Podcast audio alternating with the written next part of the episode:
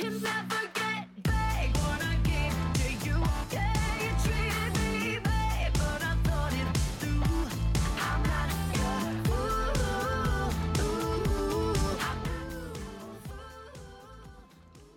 to Strike Talk. Medieval writings tell us that in Norse mythology, sinners, upon their death, were sent down to a cold, dark, misty place called Niflhel. Holding domain there over the realm of the dead was the Norse goddess Hel, spelled H E L. Half of her face was blue or black, the other half was flesh colored. Hel, H E L, made sure that the worst of the dead sinners got their own corner of the underworld where they'd receive torture for their crimes. All cultures have myths about such a place. Greek mythology described the river Styx flowing underground, its water poisonous. The dead were ferried there by a boatman named Charon. Hades itself was guarded by a three headed dog named Cerberus. The Chinese speak of Dayu, a complex system of underground chambers with 10 different levels, each punishing a different sin. The mythology of India speaks of an underground world named Patala. Navajo and Pueblo traditions have no concept of heaven or hell, but their mythology also speaks of the underworld as a dark and watery realm. Everyone seems to identify with the idea of an evil lurking beneath us. It's where sewers run, it's where rats and worms live, it's where demons hide. In the War of the Worlds, it was where all those crazy walking alien buildings lurked for decades before they started trying to kill Tom Cruise. Hitler hid in an underground bunker. So did Saddam Hussein. Osama bin Laden hid beneath the caves of Tora Bora in Afghanistan. And there are 300 miles of tunnels beneath Gaza right now where Hamas stores both weapons and hostages. Tunnels in which pipes intended to bring water to suffering citizens above have instead been repurposed into rocket launchers. It's important to remember that this particular river of evil is an existential threat to both Israelis and Palestinians, and as someone who prays for the safety of both, that river troubles me deeply. That seems like a pretty non controversial statement, and I'm a little bewildered that the board of my beloved guild could not see its way to say so. That board's role, its only role, which it performed so brilliantly and courageously during the strike, is to set policies on what is best for the guild. Period. The DGA issued a simple statement about October 7th, and since then, no DGA members are asked about the Middle East. SAG did the same, and no SAG members are asked about the Middle East. But now WGA members, who just unquestionably won a righteous strike, who should at this moment be riding a wave of their guild's ascendant power and prestige, are instead spending their days answering media inquiries about, you guessed it, the Middle East. Was that in the best interest of the membership? I think it pulled all 9,000 of us into that underground, the places that sunlight cannot reach to disinfect. Because it turns out Hollywood sits on top of such a river, too. For all of the goodness and care and philanthropy in our business, and there is much of it, for all of the dedication and love that we all pour into our work, there is something flowing beneath us that informs and infects us all. I think it's fear. We are a business of anxious people, each of us made more anxious by the constant uncertainties of our business itself. A big movie is about to premiere. Everyone involved with it has worked tirelessly to share it with the world. Crazy money has been spent to market it. Audiences have previewed it and checked the top two boxes. It opens and it dies. The people just don't come, and no one knows why. That would make anybody anxious. The DVD market is a bottomless revenue stream. Everyone is profiting from it. Even movies with average theatrical performances can become hits in their afterlife. Then, suddenly, the DVD market disappears. Poof. That kind of thing makes people anxious too. We are all subject to fear. Every career in Hollywood always feels like it's one bad weekend away from being over. Dread is a given for us. Fear made otherwise rational studios decide that they had to imitate Netflix, thus plunging our entire business into an economic model that made no sense. Then, when their losses in streaming became catastrophic, fear made those studios panic. Their remedy, instead of turning to the WGA and SAG as partners in storytelling and mutually finding a solution to the utter mess that streaming had created, was instead to rely on Carol Lombardini and the clumsy, ineffective, and soulless machinery of her negotiating tactics in an effort to make writers and actors bear more risk and financial uncertainty. The result, predictably, was two strikes. Fear, even more than greed, makes representatives think it's a good idea to demand $50 million for a star to appear in a Netflix movie, even though that means that every other actor on the call sheet will be working at scale. And when an agency sends a spec script to a producer and says, We're going to be commissioning you on this, even though we won't actually be representing you in any way, and we won't be making your deal. It's fear that forces that producer to comply. The entire argument that enveloped our business this summer about AI was entirely driven by fear. Each studio's fear that their rivals would have a new technology, and every writer and actor fearing that that technology would be a career ender, leaving all of our families destitute. And fear is now going to make it hard for SAG to accept anything less than total victory on every deal point, lest they look weak. Folks, I think we're all better than this. We're not being ferried down to hell. We're above ground. We're okay. We get to do great jobs, but only when we do those jobs together, cooperatively, respectfully, generously. That option is always open to us. Fear isn't a choice, but what we do with it is. And Hel, H E L, isn't the only game in town, according to Norse mythology. Norse heroes, upon their death, were sent not down, but up to Valhalla.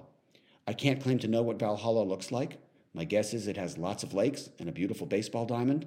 All I know for sure is that it isn't to be found anywhere near the Sherman Oaks Galleria. To discuss that with me, I have two true gentlemen of our business. Please join me in welcoming John Ptak and Marc Evans. So, good morning, John. Good morning, Marc. Thank you for being with me. I want to talk about where the business has been, where the business is at the moment, and where you think the business is going. But I'd, what I'd like to start with is just hear your stories. You both have risen to great heights in the business. Where'd you start? What called to you about the business? John, let's start with you.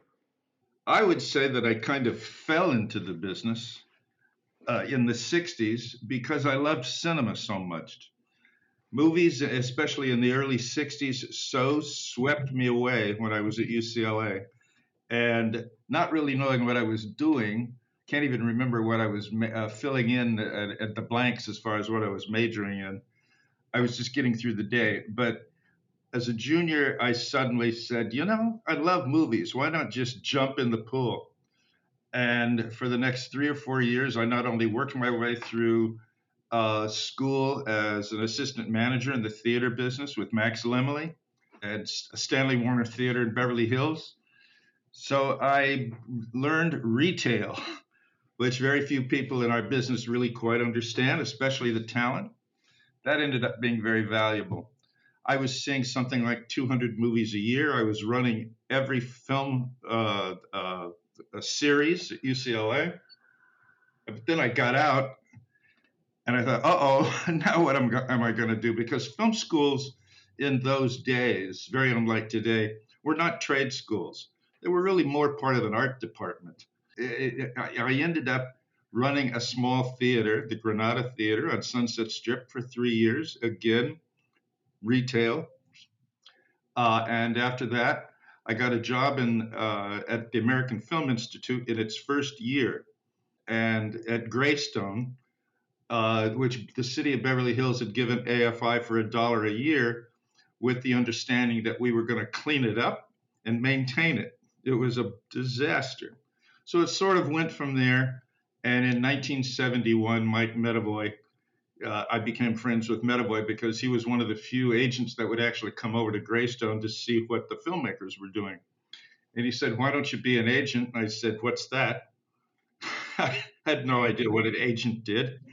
You know, I thought that was sweet smell of success. I I didn't know. And he says, You know, you, we give you the list of clients and you try and get them jobs. Now, I needed the money. I needed $125 a week. So I, I basically became an agent day one without sitting at a desk or going through a mailroom. Uh, I was thrown right into the lake. So I learned fast and I realized I really love the business of the business. You give me a blank piece of paper, boy gets off bus, bumps into girl, uh, too many options. I would have no idea what to do. But I had an editorial sense. And like I said, I understood retail. So I love the transactional career building aspect of the business. And I got extremely lucky. Marc, how did you how did you jump in? It's so funny because the beginning of the story is exactly like John. I uh, ran the movie theater at the University of Chicago uh, while I was being outclassed academically by uh, everybody around me. My junior year invited the Chicago Film Festival to come down and show their movies on campus, which they had done many years beforehand. Uh, then the year after I graduated school, they offered me to be the program director of the film festival. So for five years in my early 20s, I flew around the world watching 350 movies a year while I was making $21,000 a year. So Cannes, Berlin, Venice, uh, you know, in the most elegant manner of a, a, a broke kid in his 20s who uh, loved movies. Uh, then I had a friend who was uh, moving to Los Angeles to go to the Peter Stark program. Uh, and he said, Why don't you come to Los Angeles with me when I go to Los Angeles? Uh, then I came out here. I became, after flying around the world for five years, I became an assistant to a very talented producer named Julia Chasman and was getting her hot tea uh, as opposed to hanging out at the Cannes Film Festival and, you know, worked my way up the apprenticeship of it. The most important thing that happened to me, maybe in my entire career, was Rosalie Swedlin introducing me to Laura Ziskin. And I went and worked for Laura for two years when she and Sam and Amy and everybody were making the first Marvel or the first Spider Man movies. Uh, and then, as it happens in the business, while the most important thing I did on the Spider Man movies was put three by five cards of different scripts on the wall, John Goldwyn called me and said, Hey, I hear I'm supposed to hire you and you're the Spider Man guy. Uh, and uh, for the the three by five cards were really good. It was a good summary of the scripts, Billy.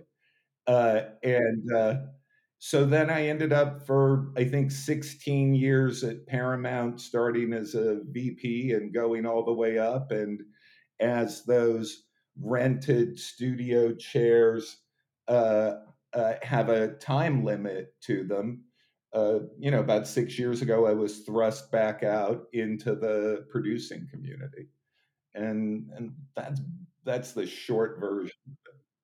So each of you started out with with the part of the business that actually contacts our customers, and one of you went on to become a giant agent at not one but two agencies, and the other went on to become a studio chief. What feels different about the business today from the business when you were in those positions? I can start with that since I went through more decades.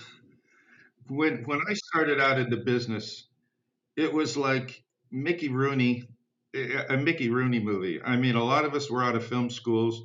We kind of exploded out of the 60s with a great deal of arrogance and how to, and it was all about storytelling. You go to parties and people would just talk about movies. They never talked about deals. Even getting a job was incredible. It would buy another six months. And it was also all about writing. Whether it was, I mean, a number of my clients, uh, Colin Higgins, uh, Paul Schrader, Tom Rickman, uh, John Milius, well, these clients, it was all started with the script. And the joke even then was everybody in the business is just making phone calls and waiting for a call while somebody out there is actually writing a script which they're going to be talking about in six months. You know you put a writer together with a producer they figure out a pitch you go around town and try and set up a development deal. And i was lucky enough to be part of kind of a wave where the studios were going through a transition of old school studio way of looking at something and an expanded way of reaching a much wider demographic, which had already occurred in music. So you, you walked into a studio executive's office wearing a tie-dye T-shirt, you were the, all the closer to getting a development deal. And it was so it was propelled a lot again by music, by ideas, by storytelling, and by the ability to convince somebody that this is a terrific story. And you could get development deals. And then it'd go through another process. Taxi Driver took us over three years to get made.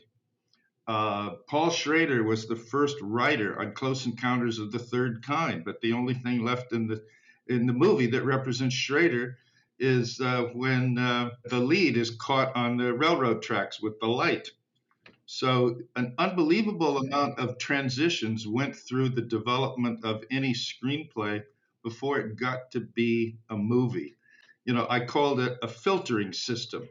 The writer's arguing with himself, then he argues with the producer, then they have to argue with the studio executive, and then it's the director. By the time you finish arguing, I'm amazed that a lot of writers are still we're still alive.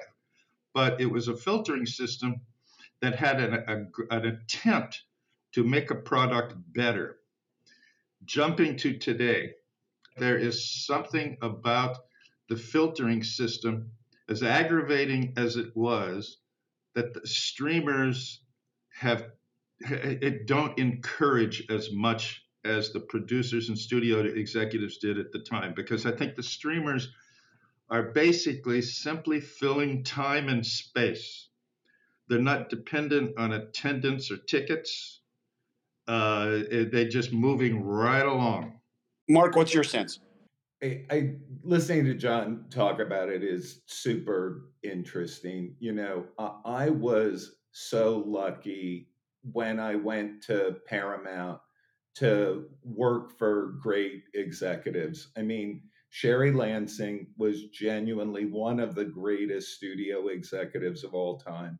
And being able as a relatively young executive to watch the way she managed that place and great executives who worked for her like Karen Rosenfeld.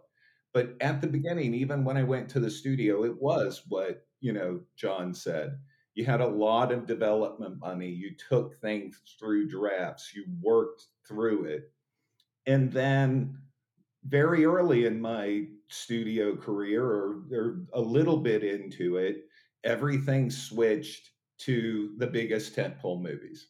The first movie we greenlit at Paramount over a hundred million dollars was Mission Impossible 3, right?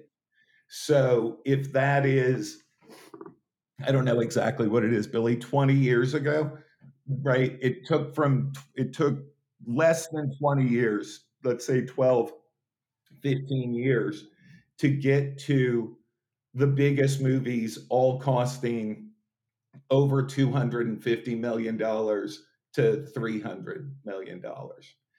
And what that did at the studios was take the money away from all from a lot of other projects, right? If you're spending 250 million dollars on a tentpole movie, then you're not spending the same amount of development money to push everything through the process.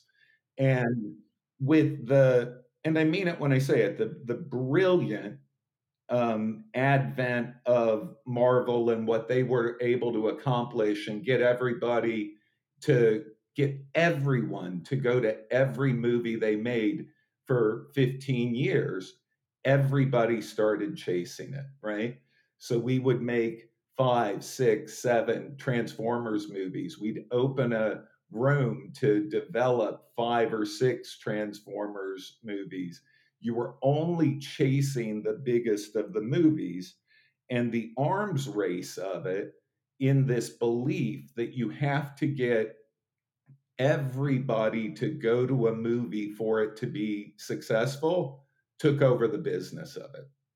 So we we sit in a world today where and I think there are many deeply talented studio executives who are being asked to come up with movies that everybody can go to as opposed to looking at some of the great i mean you you could go through sherry's legacy at the studio and you know just pick any one of a, a, a different genre the Jack Ryan movies, the Alex Cross movies, these movies which could be incredibly successful for a studio, but wouldn't depend on all four quadrants of the audience going to them in massive amounts to make them successful.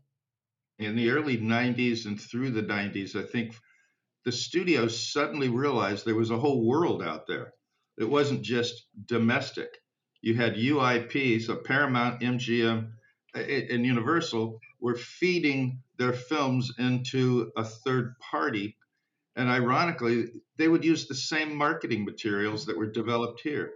They didn't think of global distribution in the way it, uh, it, it, they came to think of it with uh, with the franchise pictures, and a lot of that had to do with theatrical growth. I think in this in the 90s, people talk about how China is so huge and what have you. In the 90s, into the late 90s, China only had about 200 screens with over a billion uh, population. And the studios suddenly realized if you're making blue shirts and red shirts, the red shirts only sold in the United States and the blue shirts sold all over the world. Well, what kind of a decision are you going to make? So Marc's absolutely correct about that. And the other thing is part of it later in the 90s, except for a few characters like I went through this representing Ridley Scott and Tony Scott. They, um, they began to see that there were so many people that could direct, you know, the, whether it was the film schools or whatever. You only had five or six film schools in the 60s and going into the 70s. Right now, there are over 200 film schools. Chapman and USC both have 1,500 people, and there it's a trade school. And you can hire these people, these directors, for a lot less money than it costs to hire a gross player. You know, so that changed too. There was no longer the eight million to ten million dollar director plus five to six percent of the uh, gross. You could get somebody that really knew how to direct and could follow the board and all of that. And, and so uh, the, the talent got the talent pool got larger. When talent pools get larger, uh, salaries go down because there's more options. Over the course of these strikes, my eyes have been open to ways in which Hollywood abuses all kinds of people, not just writers and actors. Um, among them, producers. Uh, when I first started writing, producers got a $25,000 development fee when, when you set up a project as a writer. And, you know, a young producer could set up two or three projects and live for a year, which is how a lot of great careers got started. And then suddenly that development fee went away. I can't think of any other business in the world in which you ask people to work and you don't compensate them in some way. But producers are now routinely not compensated for doing the work of developing a script with the writer. And oftentimes, producers will work for two or three years on something and never see a dollar from it. Um, I believe that they have to stop calling it development fees. I think they have to start calling it producer's commencement so that you just tie it to the idea that when you commence a writer, you commence the producer. You're both doing work and that work is really, really important. But I wonder when was the decision made inside the studio system to stop giving producers money for doing the work of developing with writers? Because many writers would, including me, would be lost without great producers to help them develop.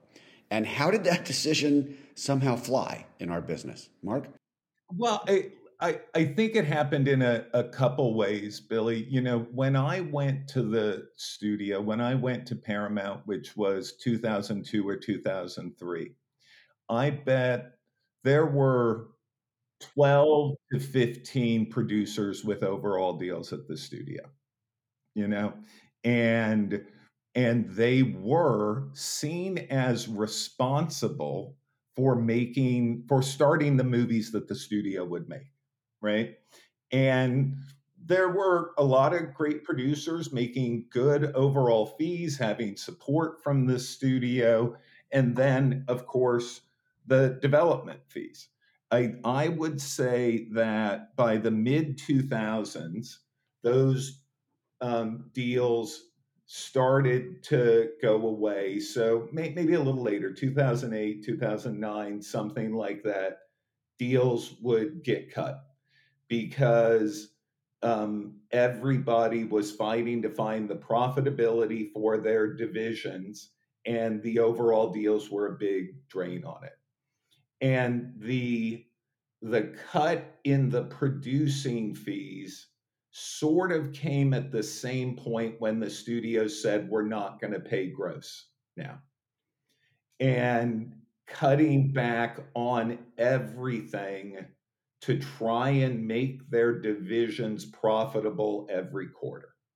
When I started in the business, let's say Warner Brothers was making 35 movies a year, Paramount was making 25 movies a year. Studios needed producers when the volume was that high.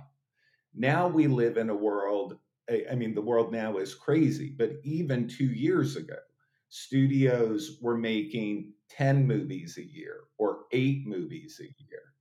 And and the studios don't feel like the the producer is as necessary in a world like that.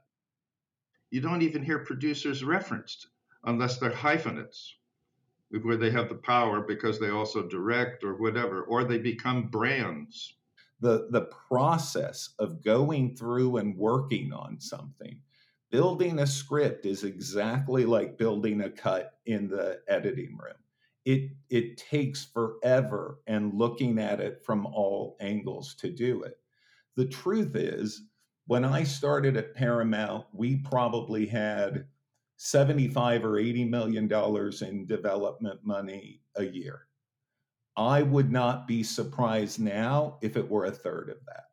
Studios don't want to develop anymore because the business people on the other side of the studios look at the ratio of what comes out of that process. Oh, you only get one out of 10 movies made from your development process. We're not going to spend the development money.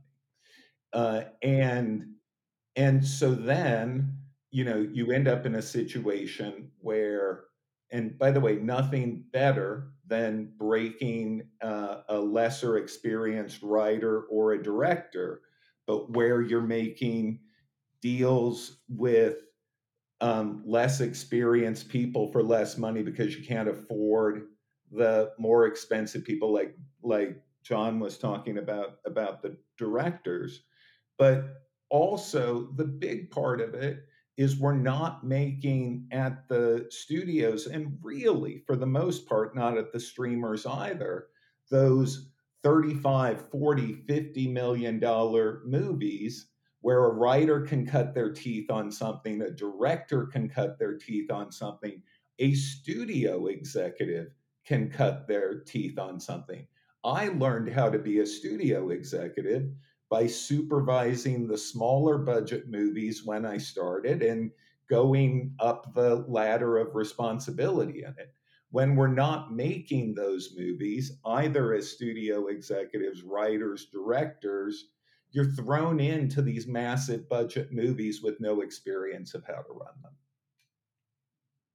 Billy, I think the other thing that's really interesting is the challenge of getting a movie through marketing at a studio, through finance at a studio is a really difficult thing. You know, the when I was at the studio, and I'm, I, I know it hasn't changed.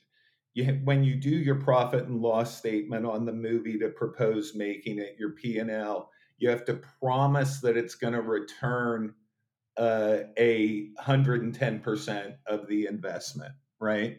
And you have to go to marketing and beg them for what they're going to put down as their base for the movie so you can get it through greenlight.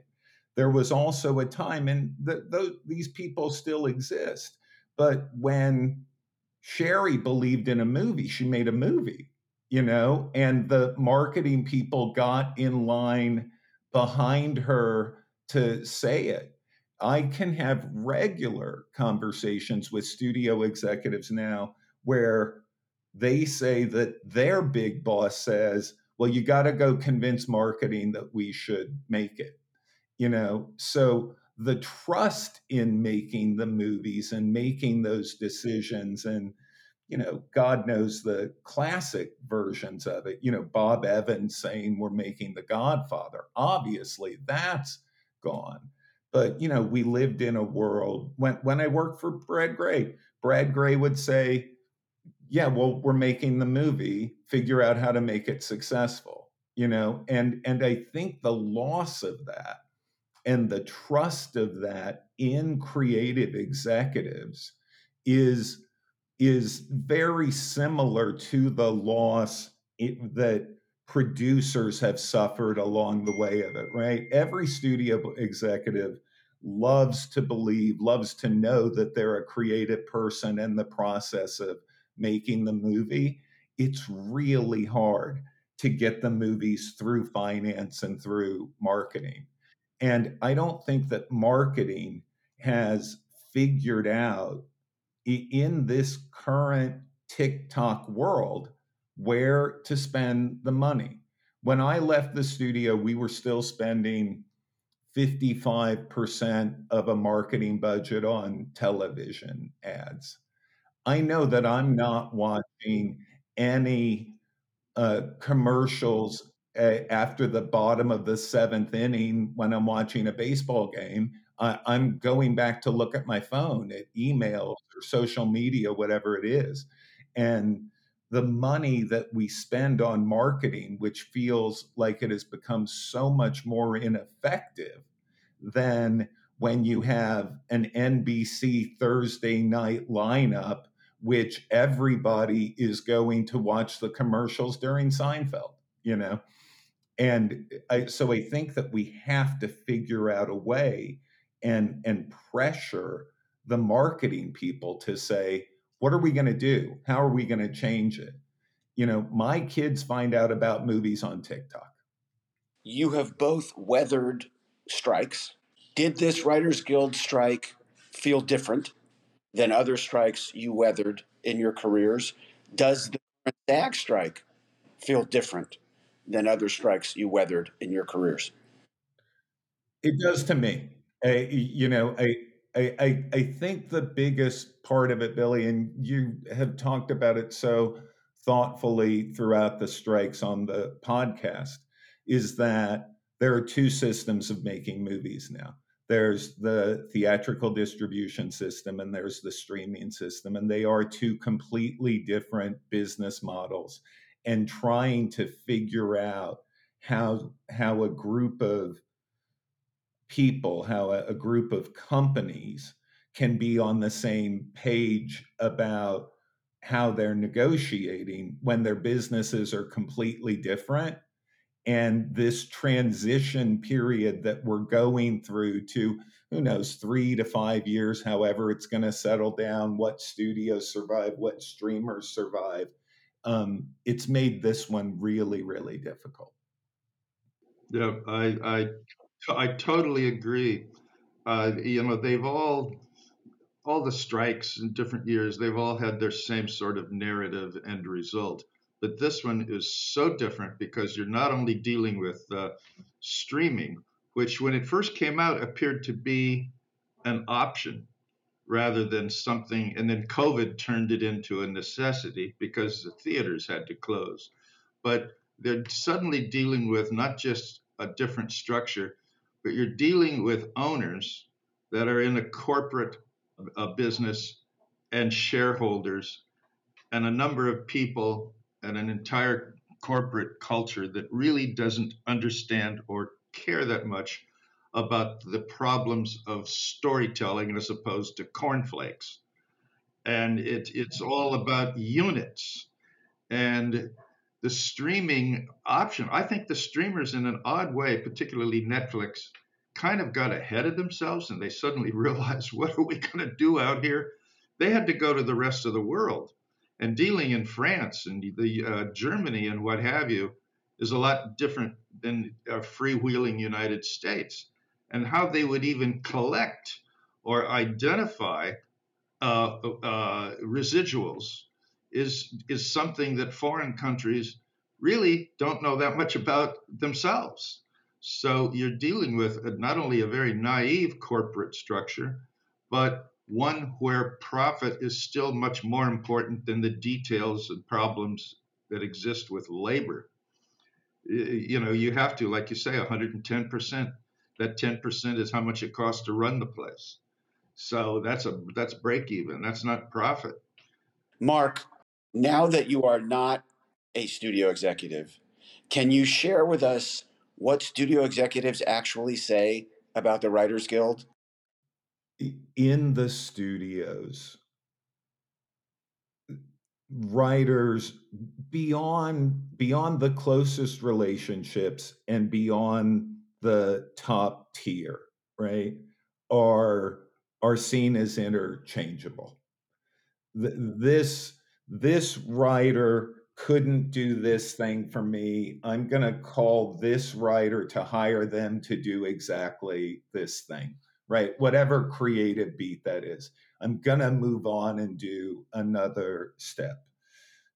Those writers who make it to the very top of the business then have established themselves at doing something incredibly well. Oh, we'll go to this writer for a character pass. We'll go to this writer to get the action on the page. Those are all seen as seen as completely indispensable. And there are, I don't know, at any one time, 15 where you say, okay, when we go out to talent, it's going to have the latest name of the writer on it. I want to put this prominent writer's name on it because this actor will have heard of that writer. The best studio executives, Billy, and again, I think there are a bunch of great ones right now.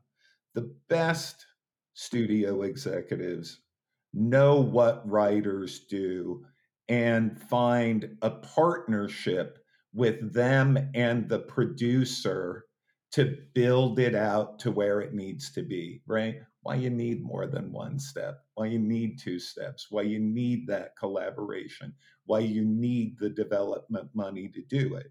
And and the I always found myself as a studio executive gravitating back to the same creative people, whether it was directors we were working with or overall deals we had. But my God, if you read a great script by a writer and you have success with it, you go back to that group, that person again to do it, right? So the best studio executives have a, a deep care for what the writing process is and and what a writer is able to do um, that nobody else can do.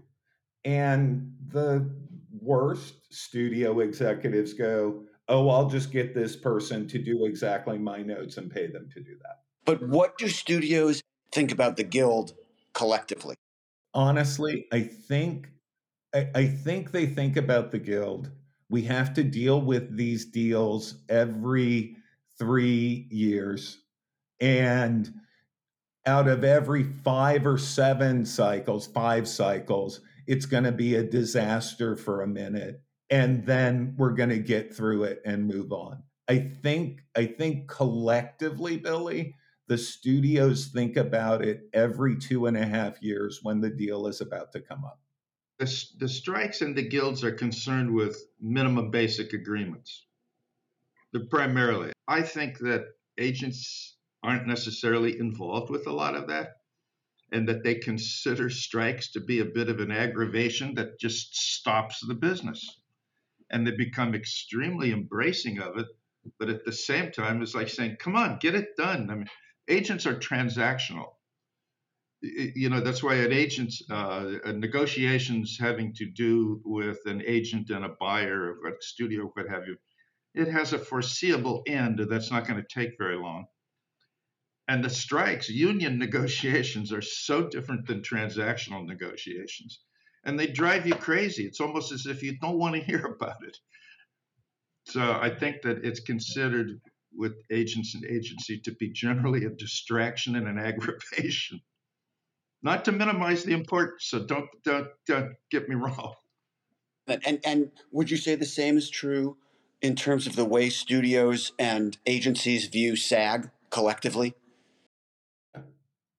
I, I think at the end of the day, Billy. Now, l- listen, I, a- again, right? It, it is all about the specific people you're working with and who you're going to go. I don't think anybody has a broad based view of it as an important collective. Uh, fear is the word of the day. We're going to leave it there. I want to thank you both. I knew you would both be great guests. I had to beg each of you. Now the story can be told. Um, we're 26 weeks into a strike, and I've been asking these guys to be on the show for all 26 of those weeks. Um, they finally caved and said yes and brought forth all sorts of insights as I knew they would. So thank you both very much. Thank you, Billy. Thank you. It's my first podcast, so I got through it. In 2018, I was pitching a miniseries around town that would ultimately be made for Showtime and called The Comey Rule. It was about James Comey and how he was fired as director of the FBI. I knew that might sound really dry and political, which meant I needed to make the pitch work on a purely emotional level. So the first line of that pitch was This is a love story between a man and an institution. That's what I see and hear when I talk to people like John Ptak and Marc Evans. They have always been in love with movies, and they're still in love with movies. They're in love with our business itself. I think that's why Hollywood is so good at making love stories. Hollywood is a love story, and every one of us is a part of that. We're all lovers here. We love storytelling, characters, moments, stages, sets, trailers, lights, cameras, action, takes, performances, the feeling of driving onto a lot. We love theaters, crowds, popcorn, awards, applause, promise. It all feeds us, inspires us, sustains us. Somehow, heartbreak does feel good in a place like this. But strikes don't. And my objection to the current system of negotiations is that every three years we take all of that love, all of that hope and promise, all of that popcorn, and we place it in the care of a process that doesn't work, directed by a woman who doesn't share any of our guiding passions. We either join hands or we don't.